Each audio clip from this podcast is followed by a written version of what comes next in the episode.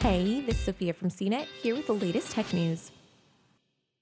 To celebrate the 15th anniversary of Google Maps, Google is rolling out an update to its navigation app for Android and iPhone that will give you more detailed information about what you're facing if you use public transportation to get around. Since its launch in 2005, Google has expanded its maps from a navigation tool to a full featured travel and entertainment service that can help you make dinner reservations, manage trip itineraries, and find electric vehicle charging stations along your route. The update expands Maps' usefulness for public transit riders, displaying how crowded or how hot a route might be, and if security is normally present during the trip. Here's how to use Google Maps' newest features.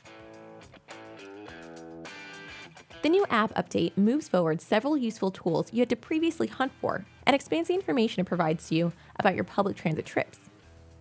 In the Explore tab, you can discover what's happening around you and find places to eat. Under Commute, a holdover from the previous version of Maps, you can get step by step instructions for your trip, like if you're traveling by car, transit system, on foot, or by bike. Right now, you can already see how crowded or empty your bus, subway, or train will be when you pick your transit line. With the update, you can also see rider supplied information on which accessibility features are available, what the temperature is like, if there is a women's only section or carriage, and if security is present. Your saved places used to be buried in the navigation menu in the upper left hand corner, but you can now find the places you've saved under the Saved tab at the bottom of the Maps app. The Contribute tab previously named Your Contributions, lets you share reviews and photos of interesting places you visited, add a missing place on the map, and suggest edits to the map. If you join Google's Local Guides program, you can earn points and rewards for your contributions, like a free six month subscription to Google One.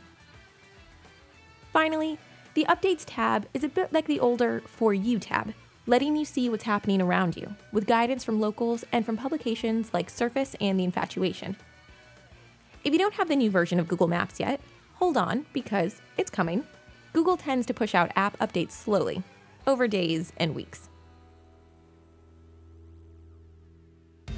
For more of the latest tech news, visit cnet.com.